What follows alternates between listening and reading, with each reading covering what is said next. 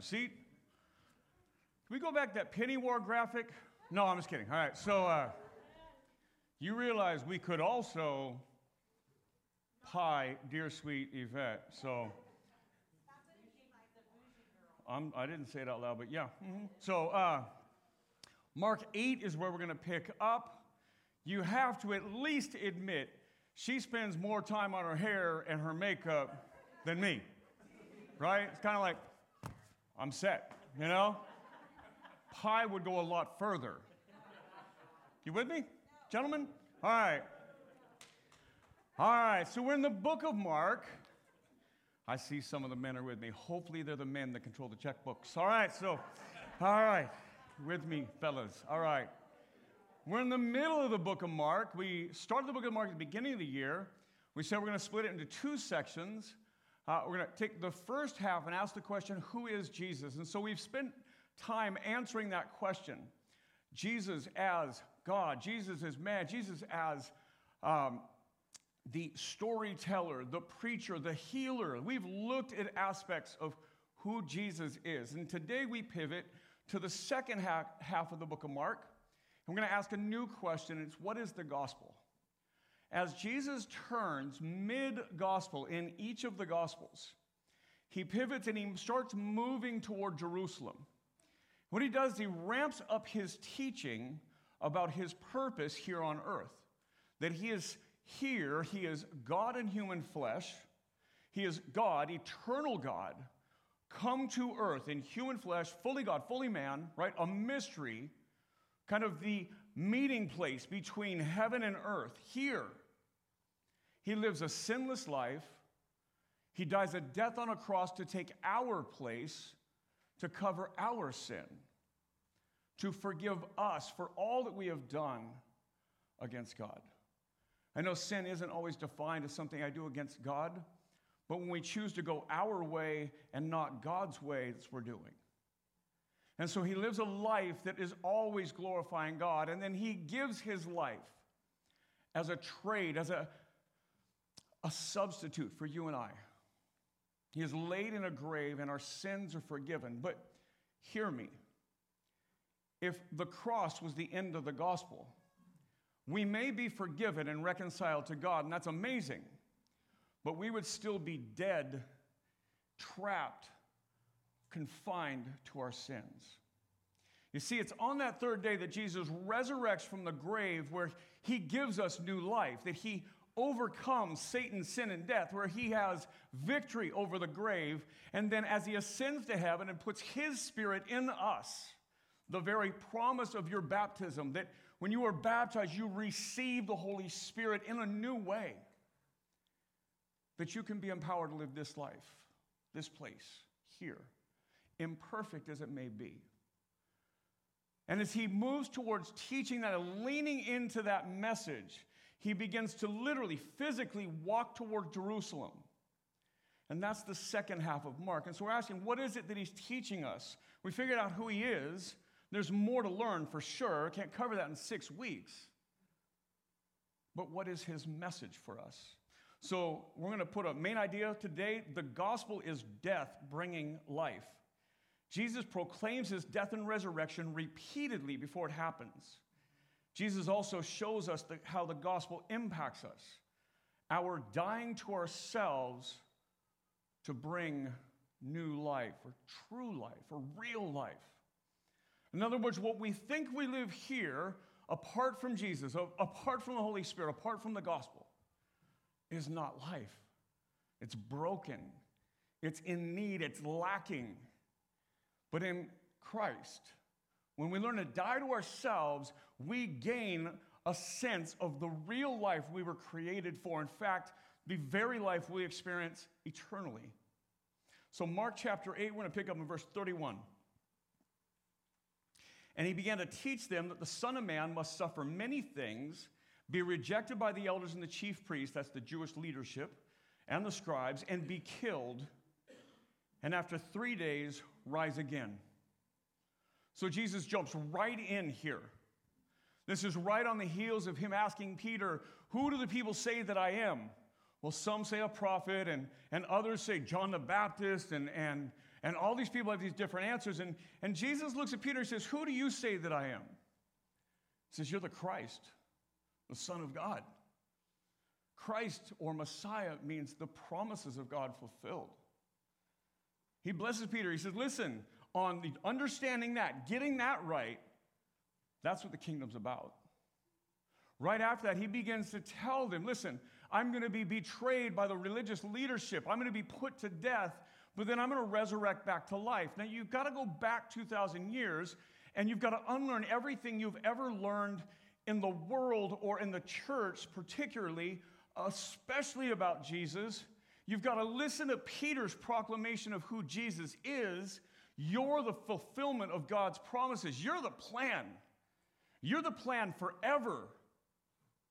And then Jesus says, So I'm going to die. But it's cool. Three days later, I'm going to come back to life. Now, be someone hearing that for the first time. You wouldn't get it. We barely get it now.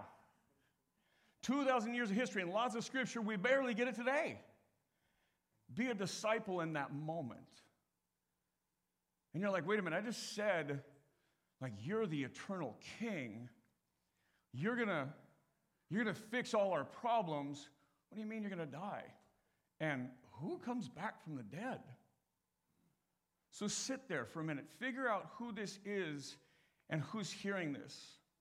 And so here's what Jesus is teaching them. We'll put this up on the screen. All these notes, by the way, are in the app if you need them. Death and resurrection are both necessary. Jesus' death covers our sin, and his resurrection gives new life. Without both, we would be incomplete. We'd either be separated from God because of our sin or powerless over life because we'd be trapped in our sin. His death covers it, forgives it. His resurrection gives us new life, empowers us to live in different ways.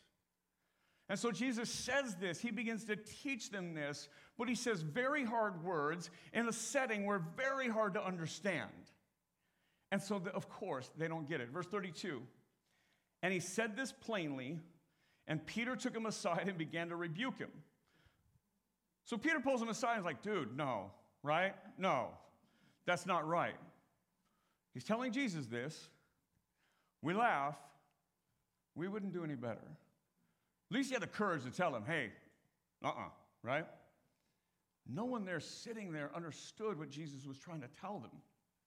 Verse 33 But turning and seeing the disciples, he rebuked Peter and said, Get behind me, Satan, for you are not setting your mind on the things of God, but on the things of man. Sounds like a harsh rebuke, for sure.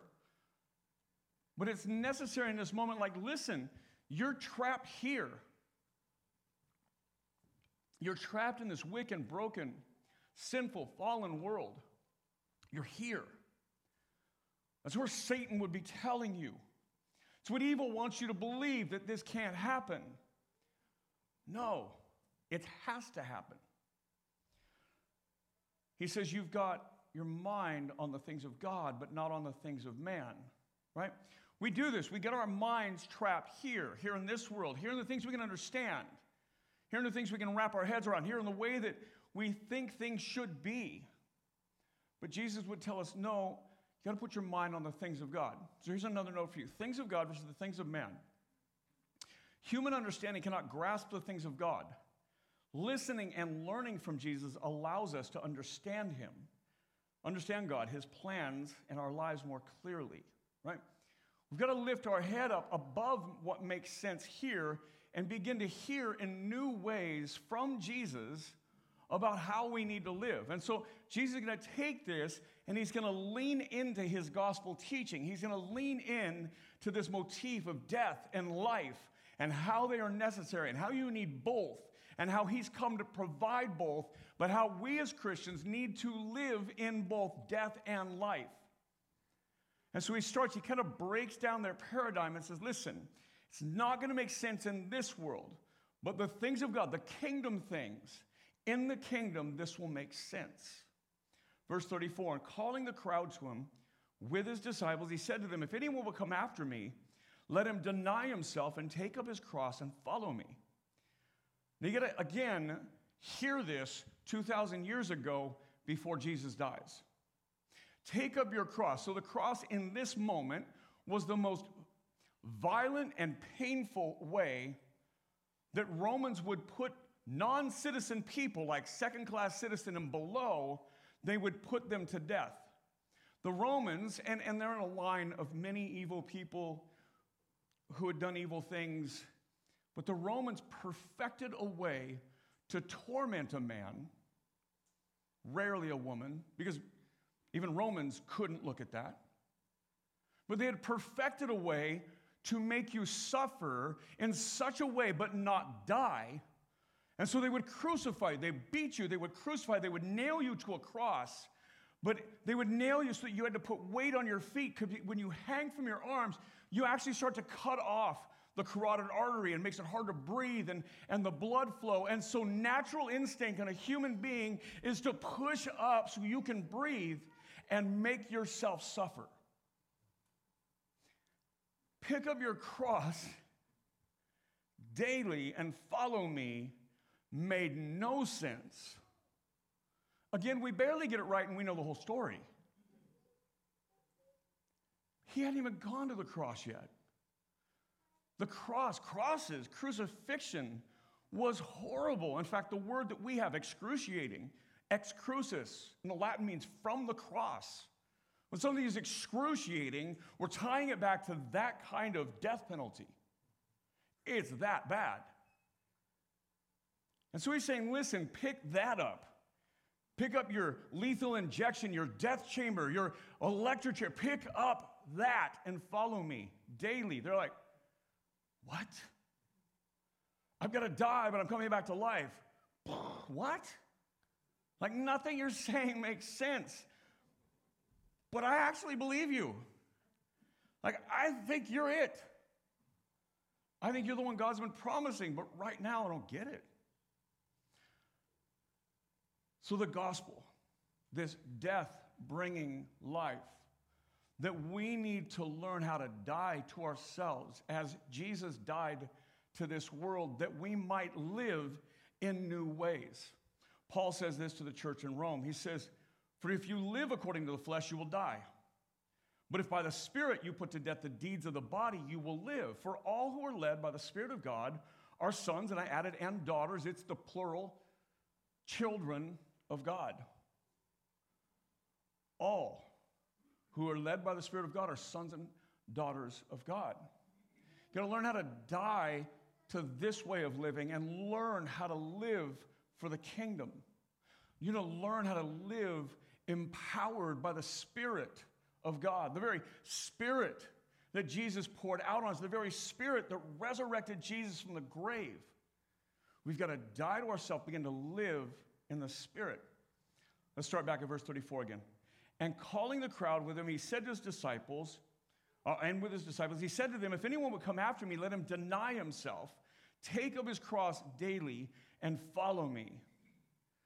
Then he's going to apply this to us. Verse 35 Whoever would save his life will lose it. Whoever loses his life for my sake and the gospel's will save it. So listen, if you live for this life, you lose everything. You live for me, you get everything.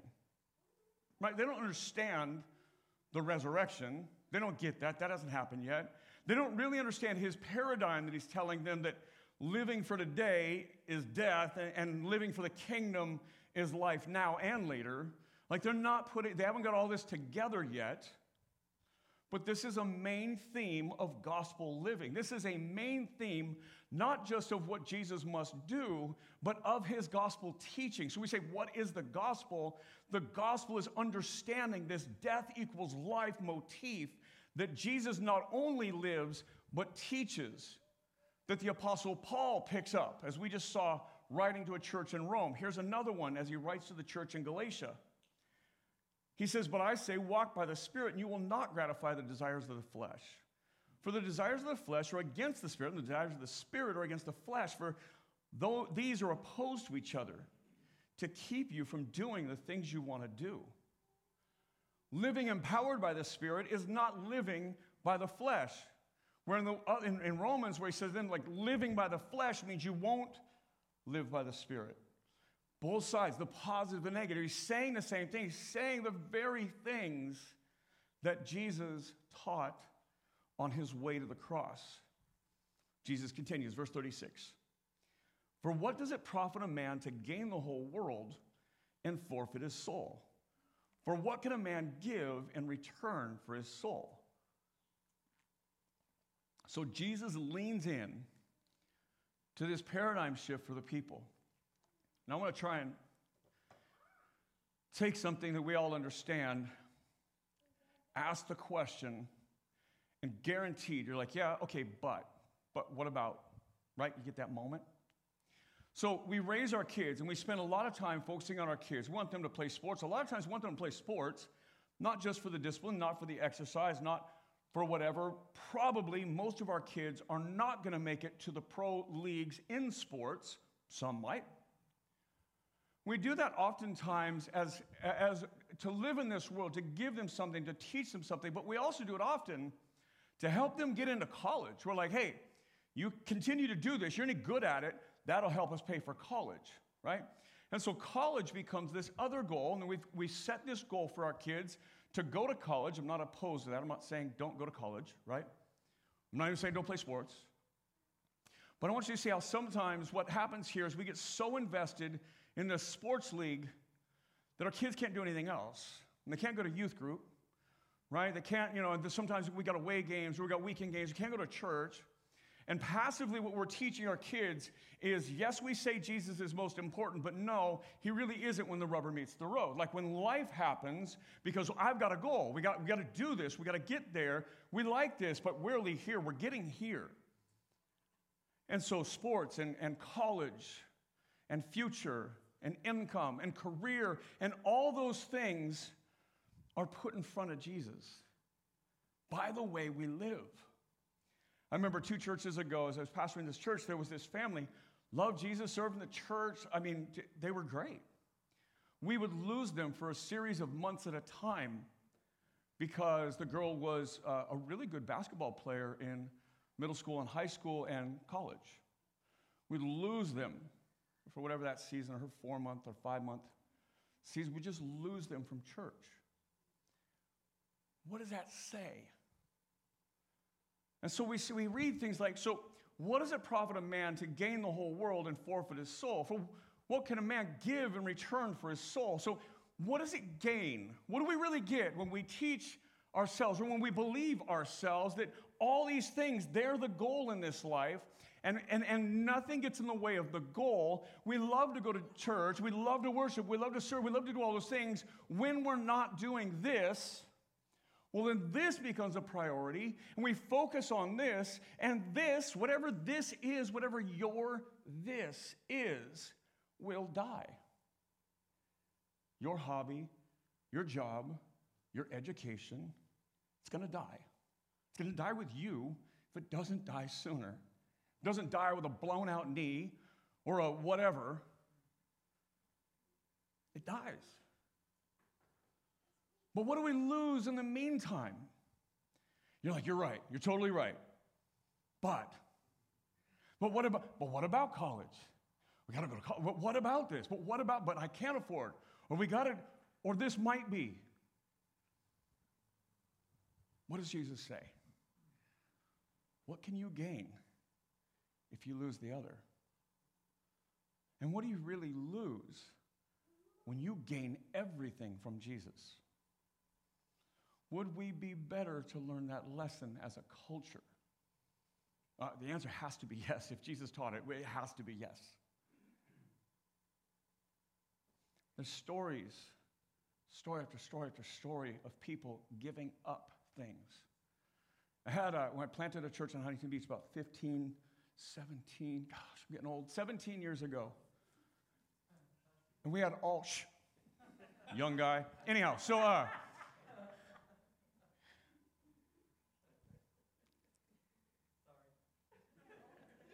We'll talk tomorrow morning at staff meeting, man. You and me. It's on. Everybody else got the day off. No. So, planted a church and we started on Saturday nights because that's what we could do. We had a Saturday night service. We did it for about three years. And by the end of the three years, the entire band were professional musicians that gave up their number one night to gig, their number one night, just to be in this worship band. It was amazing. There are people out there that are like, hey, listen, nothing is more important. We'll do the other things, but we're going to find a way to do them around our commitment to faith. Right? People will find churches that have a Saturday night service because you are playing games on Sunday. I mean, there's answers. Our question isn't that, it, it's how do we actually prioritize Jesus, even if it means the loss of something. That's what Jesus is saying. Die to the flesh. That's not just some spiritual, don't sin. Pick up your cross daily. May contain some suffering. It was the number one suffering way to die, I think, of human history. Jesus continues. I want to read it again, though. Verse 36. Let's go back a little bit. For what does it profit a man to gain the whole world and forfeit his soul? For what can a man give in return for his soul? Verse 38 For whoever is ashamed of me and my words in this adulterous and sinful generation, of him will the Son of Man be also ashamed when he comes in glory with the Father and the holy angels. He says, Listen, if you can't make a stand here, I'm not going to make a stand in front of God for you. Pretty strong teaching. Pick up your cross. They're like, What? Die daily, huh? Listen, if you're ashamed of me, I'm ashamed of you. Hard words. Mark 9, and he said to them, Truly, truly, I say to you, there are some standing here who will not taste death until they see the kingdom of God after it has come with power. There's a lot loaded in here. Jesus begins his teaching and preaching ministry for with repent for the kingdom of heaven is at hand. Repent, I'm the kingdom. The kingdom is now here. I'm here. This is a, when the kingdom comes in power, there's going to be a shift in what the kingdom looks like. And Jesus says this He says, There are some of you here that are standing here. Remember, he's in a crowd of people and his disciples are with him. There are some of you standing here who will not die until you see the kingdom of heaven come with power. Verse 2 and after six days, Jesus took with him Peter, James, and John and led them up on a high mountain by themselves, and he was transfigured before them. And his clothes became radiant, intensely white, as no one on earth could bleach them. And there appeared to them, appeared to them Elijah with Moses, and they were talking with Jesus. This is called the Mount of Transfiguration often. Transfigured means we get to see Jesus in his eternal glorified body. And with him, what happens, the disciples, the three that go up with him, so it's a week after all this teaching. You know they've been hearing more of it. They've been sitting back trying to debrief with Jesus and understand it. And then Jesus shows them, gives them a glimpse. And a lot of people have tied that. There are some who are standing here today who will see, you know, the kingdom with power, and they think it's this. They think it's this transfiguration, but this is just a preview of what's to come. It's a preview of the resurrected Jesus. So we'll put this on the screen. Jesus gives a foretaste of the resurrection up on the mountain where the disciples see a glorified Jesus with Elijah, Elijah and Moses also alive. Just again, imagine that if you can. You're on this mountain, all of a sudden, Jesus is transformed into what must be this kind of eternal, forever Jesus. And then Elijah and Moses. Now, bear with me. Elijah and Moses show up, they know who it is. This is before Instagram, right? I mean, like, so they didn't have pictures to work with. How'd they know? Thank you, kicked in. All right. Light bulb. Okay, so a lot of people ask this question like, will we know one another in heaven? My answer is always yes because of this. They somehow know them, but they see them. People have been dead for 1,500 or more years, and they see them with Jesus who's transformed. Verse 5 And Peter said to Jesus, Rabbi, it is good that we are here. Let us make three tents one for you, and one for Moses, and one for Elijah.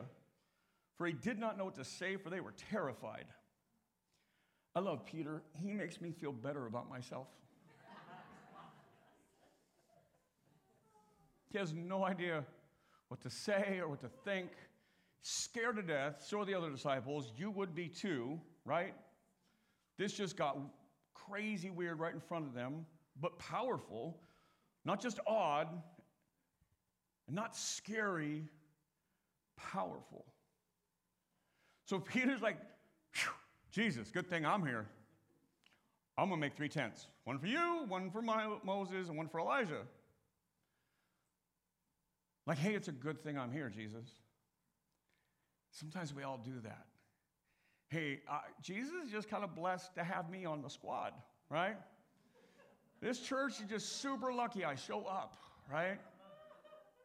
We do that. Okay, you would never do that.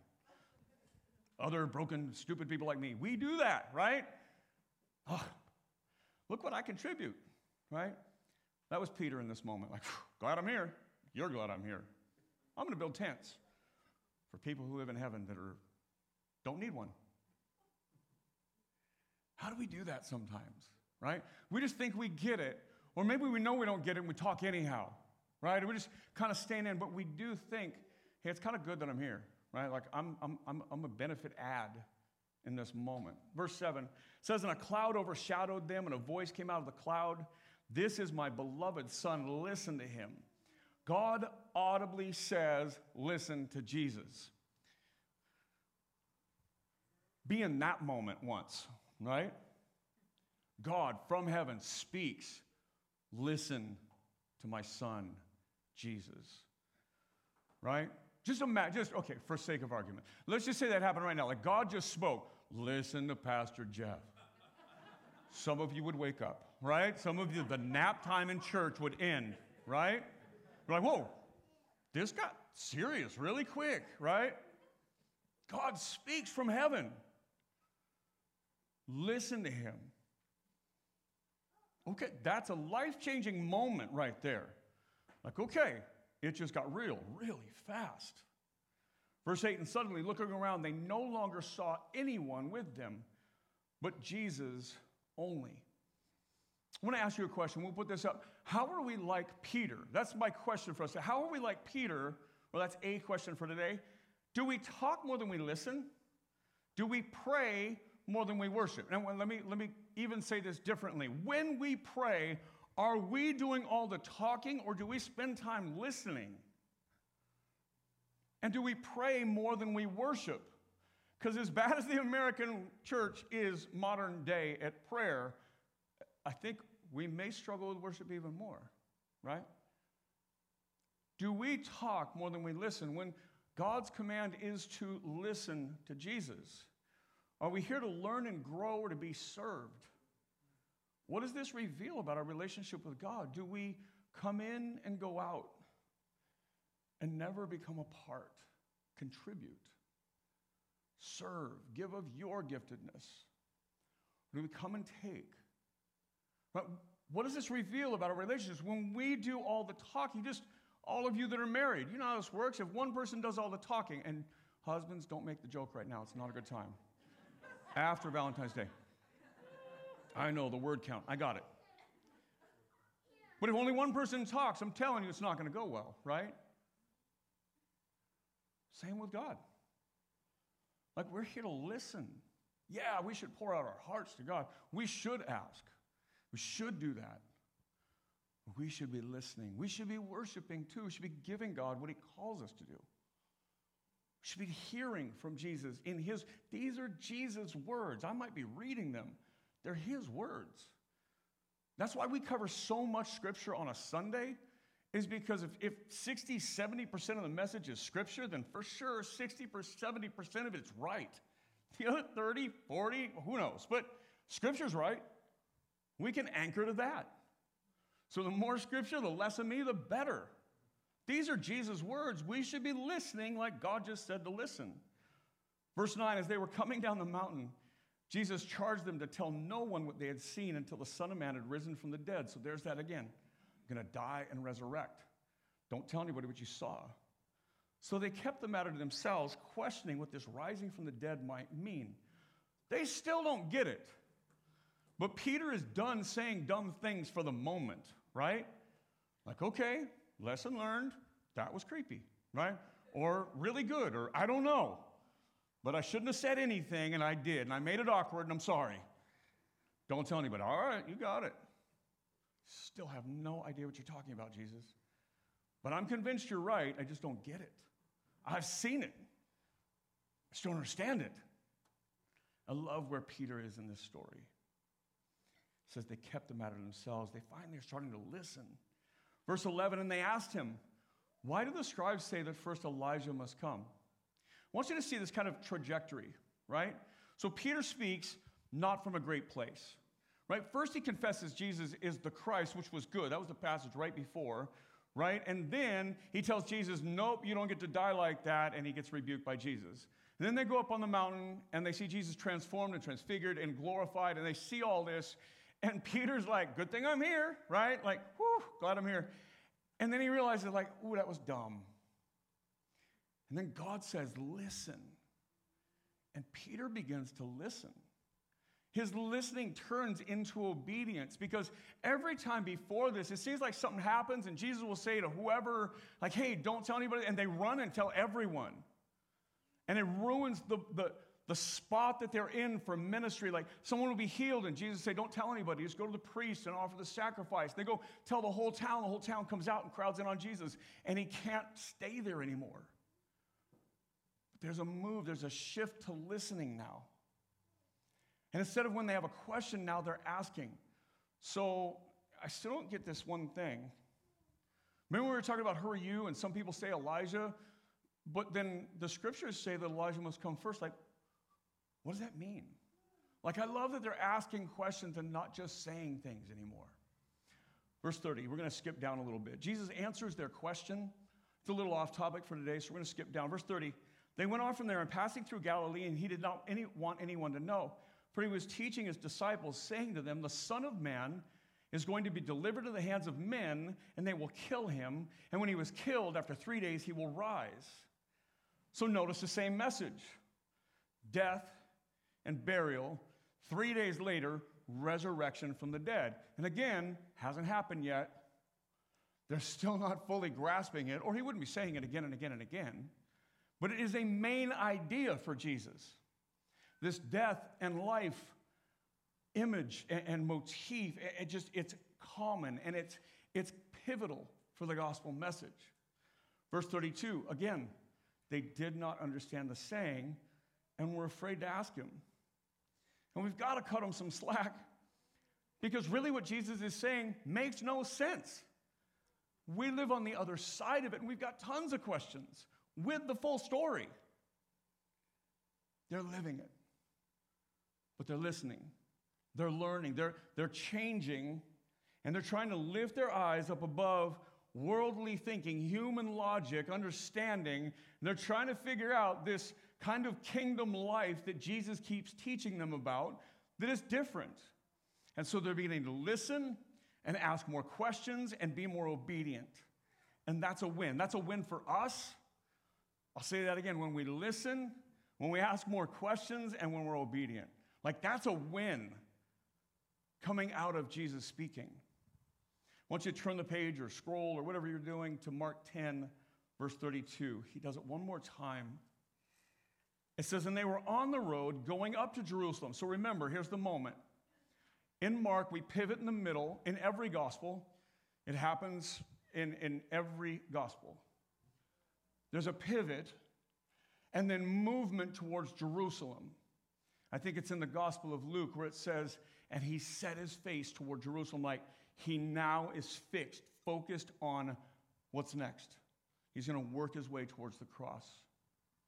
This is on the way. So uh, they were on the road going up to Jerusalem, and Jesus was walking ahead of them. And they were amazed, and those who followed were afraid. Feel the emotions in this. And taking the 12 again, he began to tell them what was going to happen to him, saying, See, we are going up to Jerusalem, and the Son of Man will be delivered over to the chief priests and the scribes, and they will condemn him to death and deliver him over to the Gentiles, meaning the Romans. And they will mock him and spit on him and flog him and kill him, and after three days he will rise. Same story, Same promise, same prediction, same message, more details. Here's how it's going to happen you're going to see these things take place. Have no fear.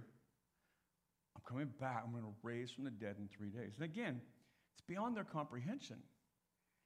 They're all going to have to see it and experience the resurrected, living, glorified Jesus for themselves to understand and finally get a hold of what he was saying. And again, put yourself in their shoes for a minute, or sandals, as it were, right? Hard to get. Never happened before, never happened since. So they're trying to get a hold of it, but Jesus is making sure don't miss this. This is the key to what I'm doing. This is the key to the message. Don't miss this.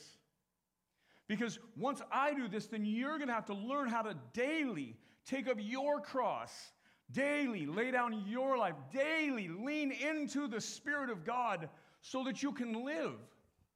You're going to have to learn how to lay down this life. And when as soon as you're like, okay, so lay down this, but what about this? No, just lay down this life. Because what profits a man if he gains everything here and loses everything forever? But you can start gaining everything now, today, in Christ. If you're not a follower of Jesus and you're here today, you can begin that journey today by asking Jesus to forgive your sins that he gave his life for, and by asking Jesus to give you that new life. Christians that have been Christians for a minute or a lot of time, all of us have that, we have to return. Realize, oh, I've been picking up more of this life than I really should. I, I haven't been laying this life down. See, this is our moment. I'm going to put up three slides that we put up. One was just the main idea today, and the other two are the verses. I'm just going to ask you this question How do you need to live this out in your life? Right? It's going to be different for me than it is for you, but if we understand what Jesus is talking about, then we can figure it out. So Jesus proclaims his death and resurrection repeatedly before it happens. He also shows how the gospel impacts us. Our dying to ourselves brings new life. How do we need to die to ourselves today? Then Paul writes to the Romans if you live according to the flesh, you will die. But if by the Spirit you put to death the deeds of the body, you will live. For all who are led by the Spirit of God are sons and daughters of God. All who are led by the Spirit are the children of God. How do we die to the, to the flesh and, and live in Christ? Paul again to the church in Galatia. But I say, walk by the Spirit, and you will not gratify the desires of the flesh. He says, here's the answer it's not a bunch of hard work you do, it's not a whole bunch of, you got to work really hard to die. That's not it. We make it work. He says, here, all you got to do, walk by the Spirit. It's not what you have to do, it's more about what you don't do. It's releasing control to the Spirit that lives in you. Walk by the Spirit, and you will not gratify the desires of the flesh. For the desires of the flesh are against the Spirit, and the desires of the Spirit are against the flesh. For these are opposed to each other to keep you from doing the things that you want. In other words, the things that you desire for your faith in your life. And so, again, it's, this isn't a go out, try hard, or work really hard to please Jesus message. This is a learn how to die. You don't have to do much to die. And then allow the Spirit inside you, that is the very gift of Christ to us, to live through you, transform you, lead you, direct you, guide you. And again, today is that moment. As we said last week, we, we have desired since COVID started to get back to daily, to weekly communion. Our belief in communion is Jesus sat with his disciples. You're unfamiliar. He sat at a table, he had a meal, he broke bread, and, he said, Listen, this is my body broken for you. I'm going to suffer on your behalf, I'm going to die for you. He took a cup and he said, This is a covenant, a promise, a guarantee in my blood for the forgiveness of your sin. Do this, he says, in remembrance of me. And Paul will go on to write about that and say, listen, as often as we do that, we proclaim the gospel over ourselves until Jesus returns. And so, communion is a means of grace, it's a means of strengthening your spiritual life. It is not just a memorial, it's not just, a, it's not just an action. But this is, again, like Jesus, this is the place where heaven and earth come together and strengthen and, and, and empower you to live this week. Like food nourishes our body, communion nourishes our spirit. That it is a means of grace from Christ to you. And so today, as I pray, some elders that are going to serve us communion, and you'll come forward and come down the, the sides where they're standing and go back out the middle or the sides where, you, where you're sitting. But come contemplatively, come thoughtfully, come asking, where do I need to die so that I can really begin to live for you, Jesus? Knowing the very thing you're celebrating is how it's going to happen. That He gave His life, that He was broken, you could be made whole, your sins are forgiven, and His Spirit lives in you. Let's pray. Jesus, we love you. You gave everything for us. And all you do is you ask us to give of something we can't keep anyhow. To give us this short life that we live. Whether it's a hundred years is a short life compared to all of the span of eternity. All those who died in faith, your disciples, have already lived on with you for thousands of years. We can learn how to live for you in this life. We can give to you what we can't even keep ourselves, our own life. And when we give that to you, when we die to ourselves, when we pick up our cross and we begin to live by your Spirit, we actually will begin to live the life we were created to live forever. So, Jesus, will you meet us here in this moment?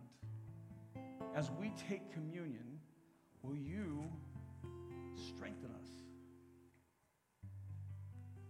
Will you help us to lay down our lives and allow your spirit to lead them? Let us not leave here thinking we've got to try harder there's nothing we can do. This must be a work of the Spirit. Strengthen us in our faith. Forgive us our sin. Make us whole, please. Dear Jesus. It's in your name we pray.